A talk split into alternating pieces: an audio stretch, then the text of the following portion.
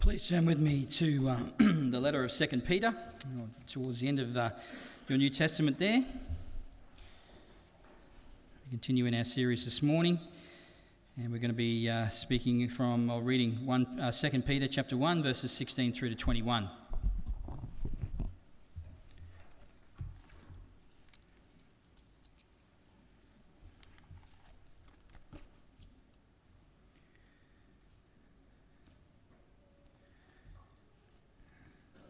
And this is the word of God.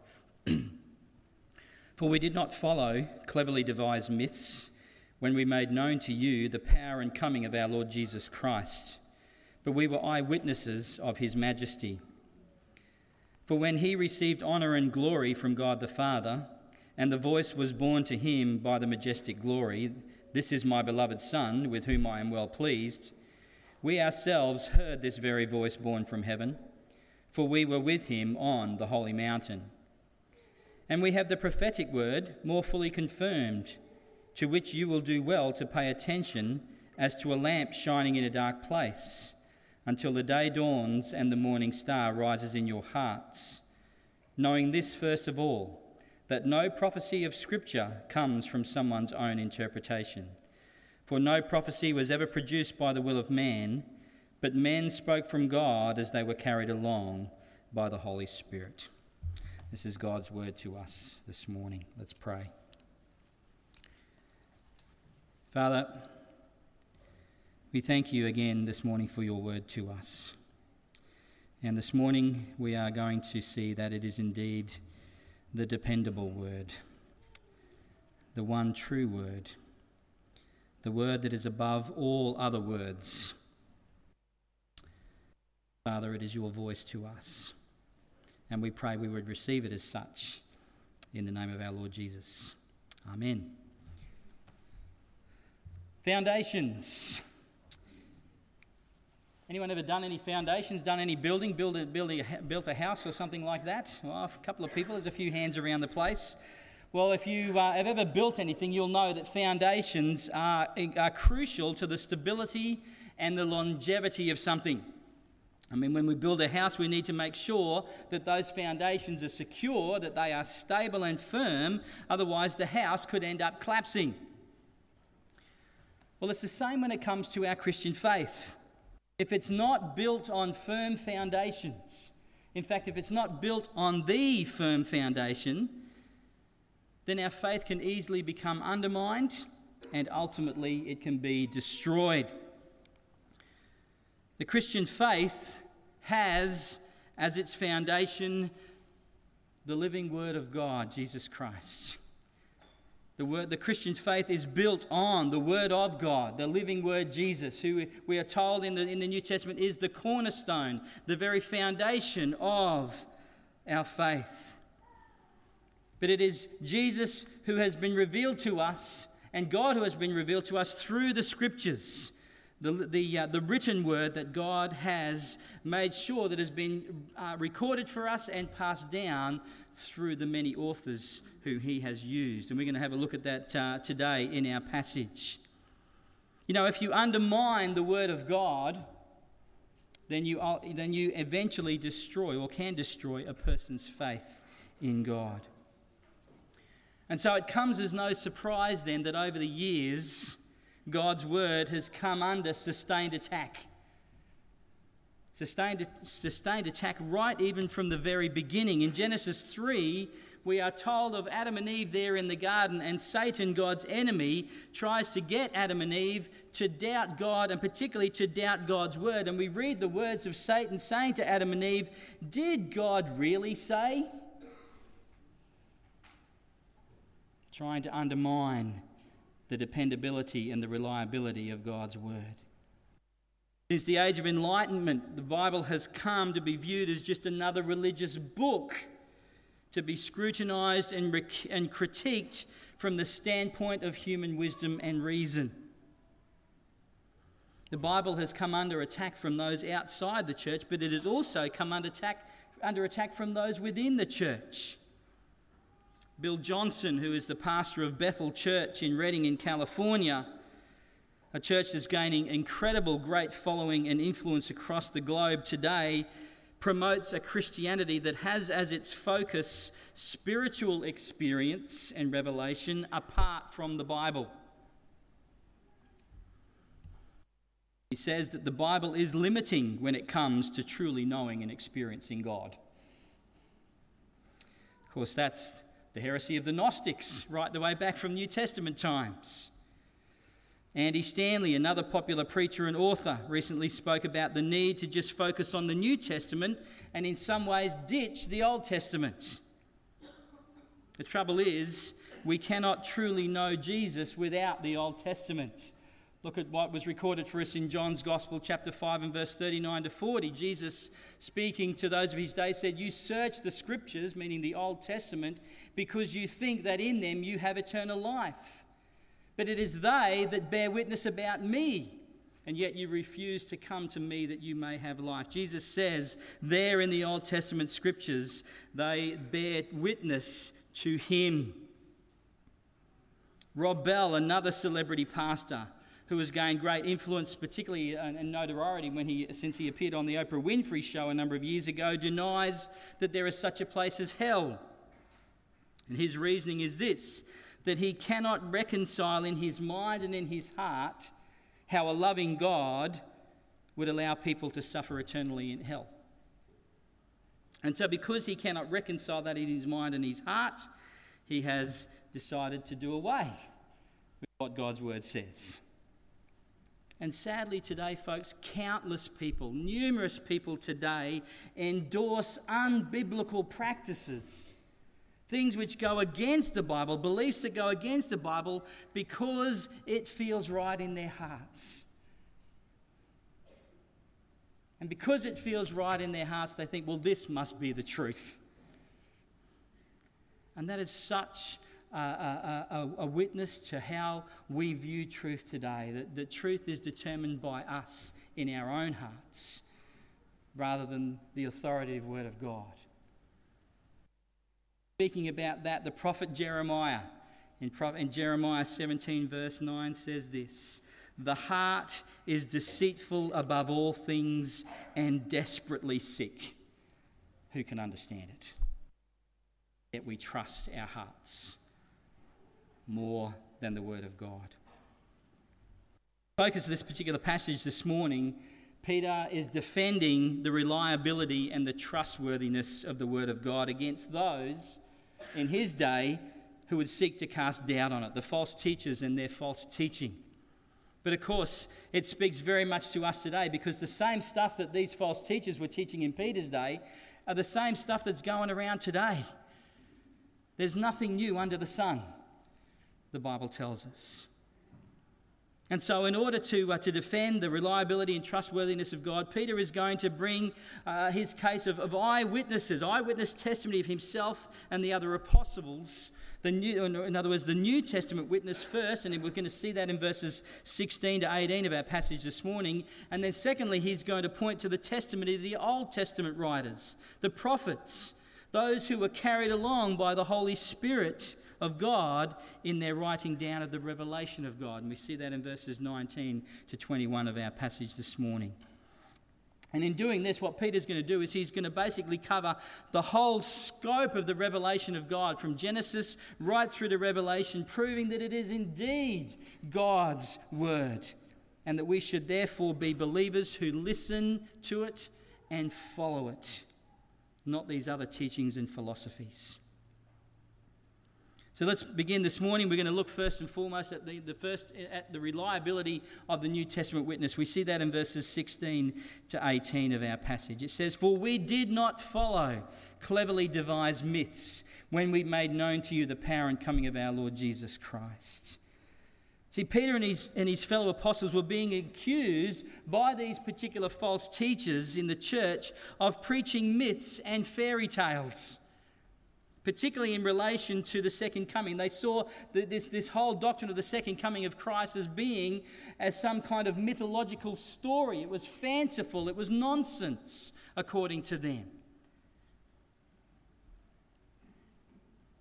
We see that this is going to be uh, brought out in, uh, in, in 2 Peter chapter, chapter 3 in a couple of weeks' time. We'll deal a lot more about this extensively.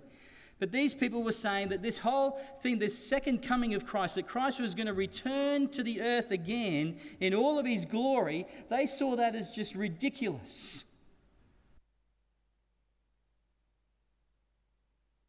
Isn't that so much the thought today?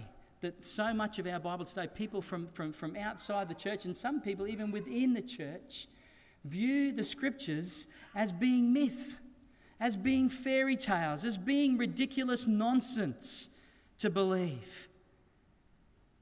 I had a text message this week from, uh, from Mike, from Mike Yarrow.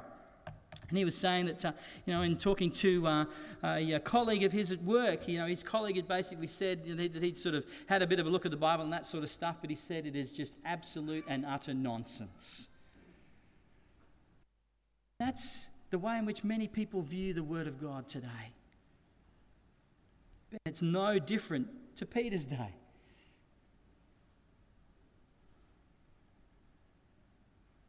These particular false teachers instead urge the believers, urge the, the followers of Christ to instead live for the present, indulging their own passions and their own desires and their own greed.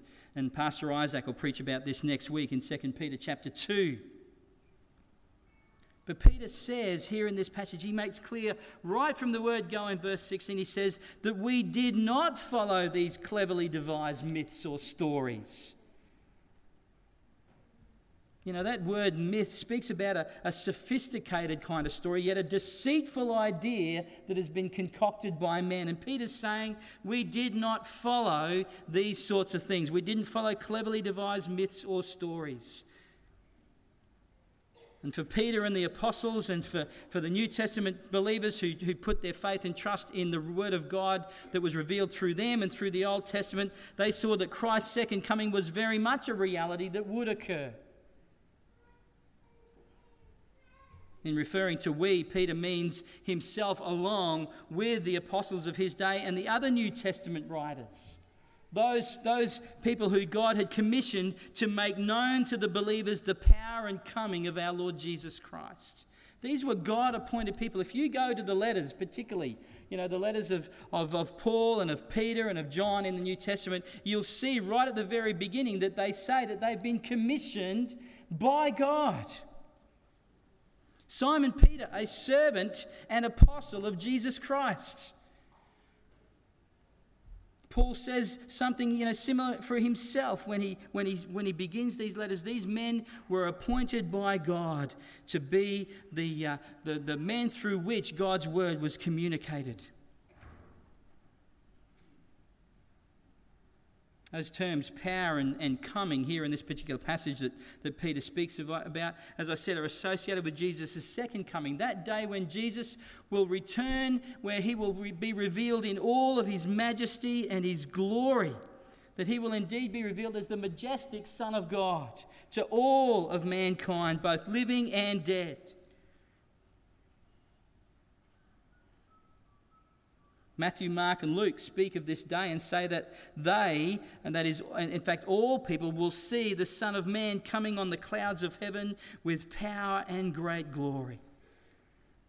Folks, this particular event, this second coming of Christ, was, was it formed a central part of the preaching of the apostles the preaching of the, of the gospel by the apostles. We see it in Philippians 3 and 1 Thessalonians 4 and 1 John 3 and many other passages in, in, the, in the New Testament.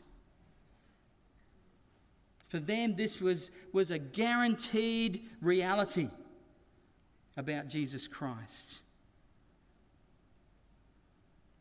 They were firmly convicted in their hearts. And I wonder for us today, is it the same? Is that firmly, are we firmly convicted in our hearts of Christ's second coming? Are we looking forward to that wonderful hope that we have in Jesus Christ? Is that what we are hanging on to as his followers today as we live in, this, in our own particular culture, our own particular context, with all of the, the opposition and the, all of the challenges that we face as followers of Jesus? Are we looking forward to that day? Because that, folks, is our hope. Jesus is our hope. Peter goes on to say that they were eyewitnesses of Jesus' majesty. You know, an eyewitness is used to confirm something. You know, when you go to a court of law and they'll bring in witnesses to testify. You know, the, the, uh, the, the, lawyers will bring forward particular witnesses. The reason they want these witnesses there on the, on, the, on the dock is to be able to confirm the truth, the reality, the facts about a particular situation or event or scenario. And Peter is saying, We ourselves were eyewitnesses. And he's, Peter is calling himself, he's calling the other apostles here, and he's saying, We ourselves were eyewitnesses of this glory and majesty of Jesus Christ. We are telling the truth, he says. Of course, the, Peter and the apostles, they were, they were certainly eyewitnesses of Jesus' majesty in his earthly ministry, weren't they? I mean, they walked with him, they, they lived with him for three plus years. They saw all of the, the miracles and the healings that Jesus did. They, they heard the authority and, you know, of, from which he spoke the authority of the Word of God. No one ever spoke like Jesus. They had ringside seats, if you like, to the glory and the majesty of Jesus in his earthly ministry. But in respect to Jesus' majesty, one particular event stands out for Peter in his mind, and he goes on to speak about this in this passage this morning, and it is uh, the, the transfiguration of Jesus recorded in Matthew, Mark, and Luke's Gospel. The transfiguration of Jesus. Of course, this event particularly took place on a mountain, and before their very eyes, the, the eyes of, of Peter, James, and John, Jesus was transfigured, and his divine glory, his divine glory was revealed. We're told in, that particular, in those particular passages in Matthew 17 and in, uh, in Mark uh, 9 and Luke 9 that Jesus, his face was, was changed, his clothes became radiant, they became dazzling white. And Moses and Elijah appeared alongside Jesus there and spoke to him. And then we're told that this cloud came down and settled on that mountain, settled over them. The Shekinah glory of God. Remember back in the Old Testament, the tabernacle? God had given the people of, the people of Israel the tabernacle to go with them, and that would be God's dwelling place with them. God would tabernacle, He would make His home with them there. That Shekinah glory descended upon that tabernacle. It was a cloud by day and a pillar of fire by night.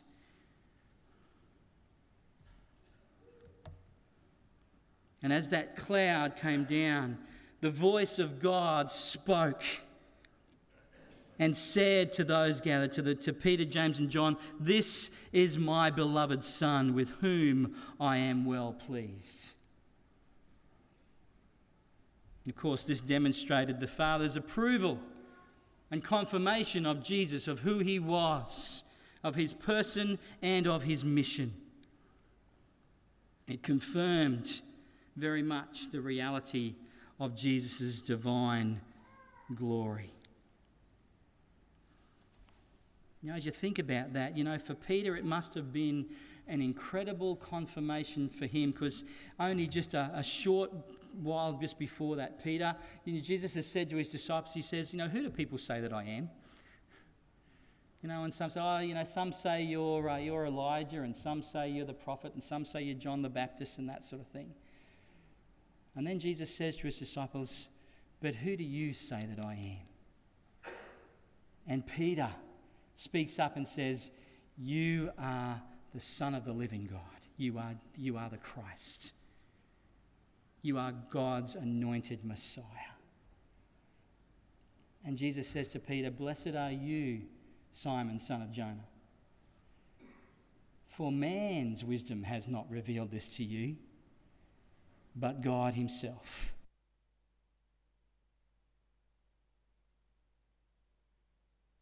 There, as Peter witnesses the transfiguration of Christ, he must have thought, wow, God is, is revealing to me the reality of what I've just of what I said just, just a short time ago. He's confirmed that in my heart.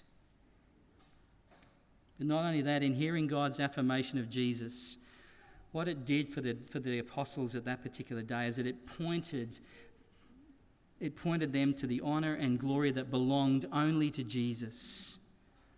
And it pointed them to not only his glory there, but it actually pointed them to the glory which is Jesus's from now right through to the very end of time. And it was kind of a revealing to them that, you know what? Here, you're not just seeing Jesus in just his humanity, but you're seeing Jesus in his, in his deity. And you're seeing Jesus as he will be when he returns at the very end of time. And having that confirmed in their hearts, they could then go forward from that place with absolute confidence and assurance of knowing that one day Jesus would be revealed in that glory to all of mankind, not just themselves.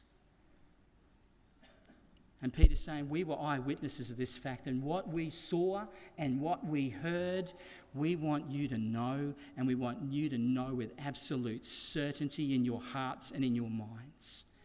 To have absolute confidence that this is indeed the truth.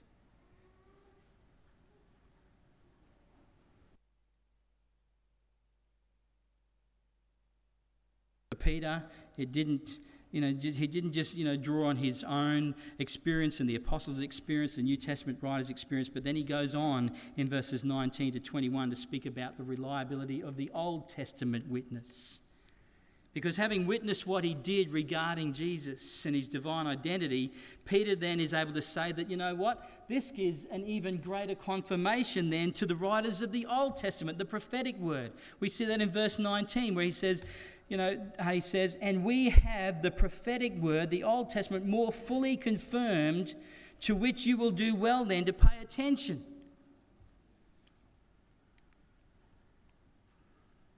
See, for Peter, he knew that the Old Testament was, was, wasn't just you know, written for, for, for, the, for the Israelites back in, you know, back in those days, hundreds of years ago, but he knew that within the Old Testament was contained all of these amazing and incredible prophecies about God's Messiah who would come.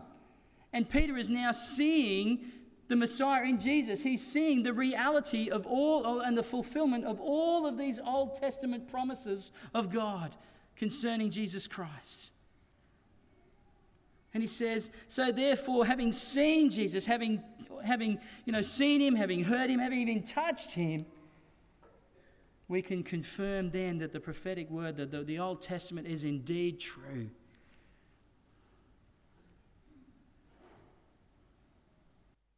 In the Old Testament, we see the shadow of Jesus. We see the shadow of Jesus, but in the New Testament, we see the reality of Jesus. See, in the transfiguration of Jesus, in the transfiguration of Jesus, we hear God's voice speak. He says, This is my beloved Son, in you know, whom I love, in him I am well pleased. And Peter hears those words and he says, We have heard God speak again. We heard God speak through to us through the Old Testament, and now we have heard him speak to us again. He relates the two together as the same voice and the same word of God. And so, having heard this, having heard the voice of God speak again, it confirms what he had said before in those Old Testament scriptures. You see, Peter goes on to say that these writers did not make up what they wrote. He says, knowing the, that first of all, that no prophecy of Scripture comes from someone's own interpretation. For no prophecy was ever produced by the will of man Folks, this book that we have here is not just man made stories. It's not just a concoction of, you know, of ideas and philosophies that men have kind of just put down and that sort of thing, but it is indeed the very word of God to us, as though God was speaking in, a, in an audible voice to us through this word. These men did not make up what they wrote, but instead they spoke from God as they were carried along by the Holy Spirit, speaking about the divine revelation, the divine inspiration of, of the revelation of God. Remember, I was at Bible college years and years ago, our uh, theology lecturer Jim Gibson, he actually uh, made us memorize this particular uh, verse in, in 2 Peter 2.21. We had it in an exam, actually. And uh, speaking of, of, of, the fact that this was the divine revelation, what he, the way he explained it was this, is that that word carried sort of carry, it has the meaning of, of a ship out on the ocean and, and, and the sails hoisted and the wind catching the sails and then taking that ship along. And he's saying this is the kind of picture that we need to see where God was speaking through these men that these men, so to speak, they kind of put up their spiritual sails in a way. They were just, they were, they were available for God to use. They were, they were, they were keyed in to, to what God wanted to say through them. But, and God used them in their own humanness, in their own uh, personalities, in their own kind of, you know, their own kind of, um, you know, idiosyncrasies, if you like, the different people. But God, through them, made sure that what He wanted communicated was written down. They weren't robots. You know, they, they didn't sort of go into some kind of trance and then, you know, just write down, have no idea what they were writing. But God was using these men in their, you know, in their fallibility, and that sort of thing, but to record down for us the infallible, inerrant Word of God. That is what Peter is saying here. Of course, the Apostle Paul writes about it very similar in 2 Timothy 3 16 and 17, where it says, All scripture is breathed out by God, and it is profitable for teaching, for reproof, for correction, and for training in righteousness, that the man of God may be complete, equipped for every good work. Divine inspiration of the scriptures. God made sure that what was recorded in his word was very much what he wanted recorded, and it is, it is infallible and it is inerrant, which means it has no mistakes. It is beyond corruption.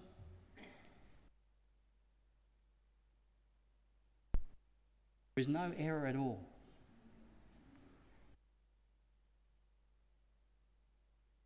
Peter goes on to say that, that knowing this, that it is indeed the true revelation of God, we would do well to pay attention to it. See that in verse uh, 19. And we have the prophetic word more fully confirmed, to which you will do well to pay attention as to a lamp shining in a dark place. Lamp shining in a dark place we need to accept it is we need to accept the word of God as indeed God's true word to us and believe it and obey it and follow it in our lives. Like we would follow a lamp there in this, this gloomy dark place. That word uh, dark there speaks of this gloomy dungeon kind of sort of uh, uh, a place that Peter's talking about here. And it kind of it's just such a picture of our world today. Our world is this that's just filled with spiritual darkness and evil. God is saying the only way to navigate through this world is to keep our eyes on that which is the, the one true lamp, the true light of the world, Jesus Christ, and, and His word to us. Psalm 119, verse 105 says, Thy word is a lamp unto my feet and a light unto my path. Light reveals, it reveals truth. It illuminates and guides God's word, and light brings comfort. Psalm 27, verse 1, the author says, The Lord is my light and my salvation, of whom shall I fear? It brings, it shows us truth, it shows us the way to go, and it brings comfort. And it was this word or light of the Old Testament that points the way, along with now the New Testament witness in the preaching and the teaching of the apostles and the New Testament writers. He says, It is this, this word of God that points the way forward for all of us until the day dawns, until Christ returns and the morning star rises in our hearts. And that is just a way of Peter saying that, that our faith will actually be turned to sight that the morning light of Jesus Christ will, will rise in our hearts and be revealed m- most fully to us in his second coming. The Apostle Paul says something similar in, in 1 Corinthians 13 12. For now we see in a mirror dimly, but then we shall see face to face. Now we only know in part, but then I, now, I shall know fully, even as I have been fully known.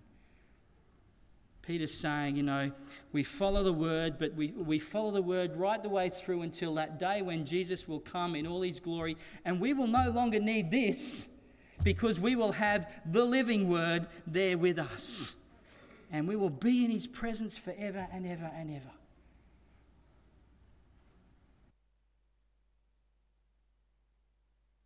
The Old Testament, along with the New Testament, remains the permanently valid voice of God until the end of history. Folks, we cannot know God by any other way.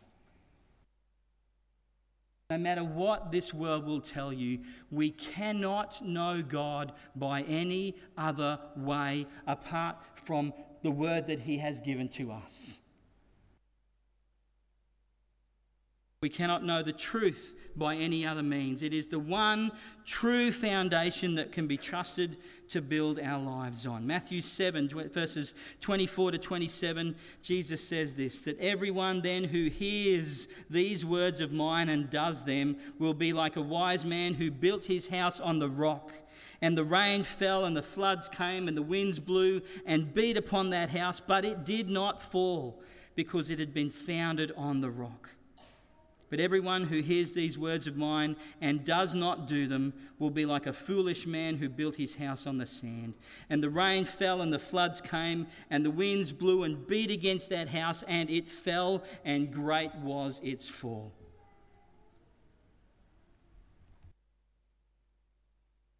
Folks, we need to be like the wise man, hey? We need to be like the wise man. We need to build our lives on the true rock, the guaranteed foundation of God and His Word as revealed to us through Jesus Christ. Everything about our lives, we should filter through the lens of the Word of God.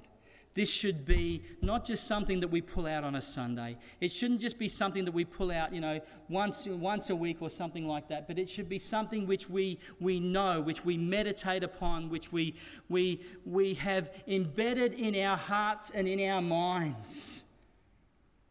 And that everything about, about our lives then needs to be, you know, lined up in relation to the Word of God. That is our only hope. That is the only way we are going to stand both now and for eternity. This has been God's plan right from the very beginning of time. There is no other way, there is no other word.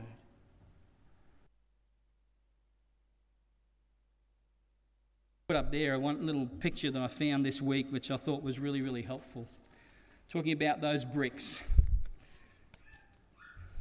I met with uh, a friend of mine this week. We uh, got together and we were just sort of just sharing a bit about uh, what's going on in each other's life and praying with each other and that sort of thing. And he was sort of saying about one of his one of his uh, children, and he was saying that uh, you know a little while ago, um, this child of his was just really going through a crisis of faith.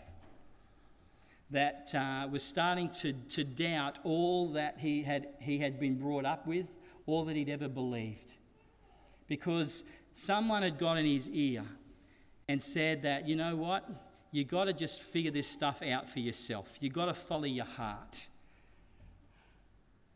And once he got away from the foundation of the Word of God, all of a sudden he was adrift on this sea of emotions and on this sea of uncertainty and on this sea of doubt and fear. friend said, I sat him down one night at home and I said, let's get back to the basics, let's get back to the foundations. And he just took him through those foundation building blocks of the Word of God. He said, Right. He said, Let's start with the very beginning. Who is Jesus?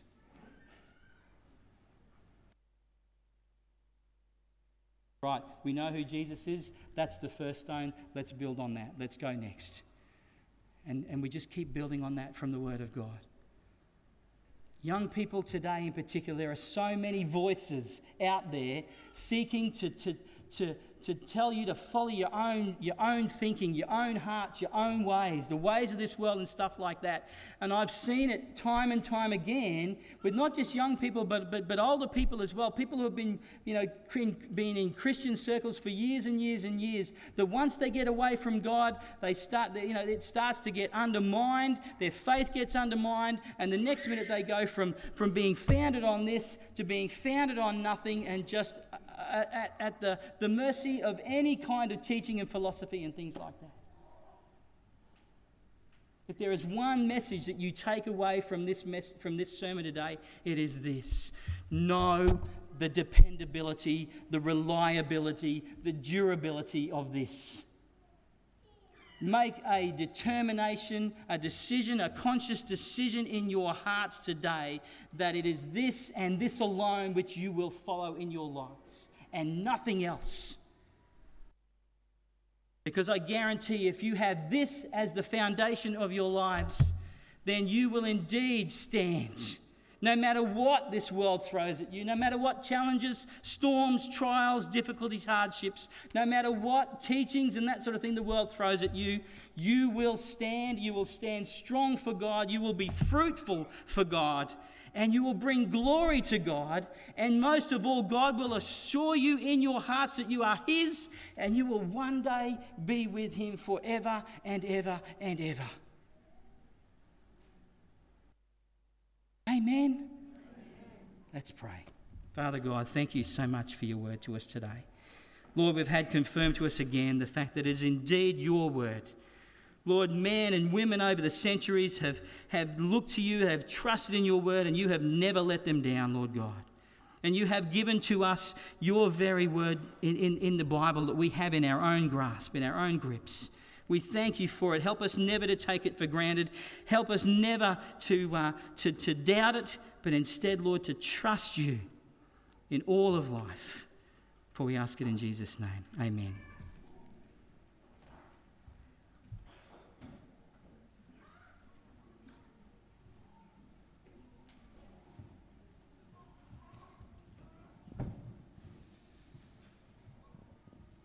It's good to know we have the sure word of God that we can read any time. The one way that we can know that God will speak to us. We're going to stand together and sing our final song called the Reformation Hymn, which reminds us that we trust God's word alone and we live by faith alone. We're saved by grace alone and we stand on Christ alone, all for the glory of God alone. Let's stand together.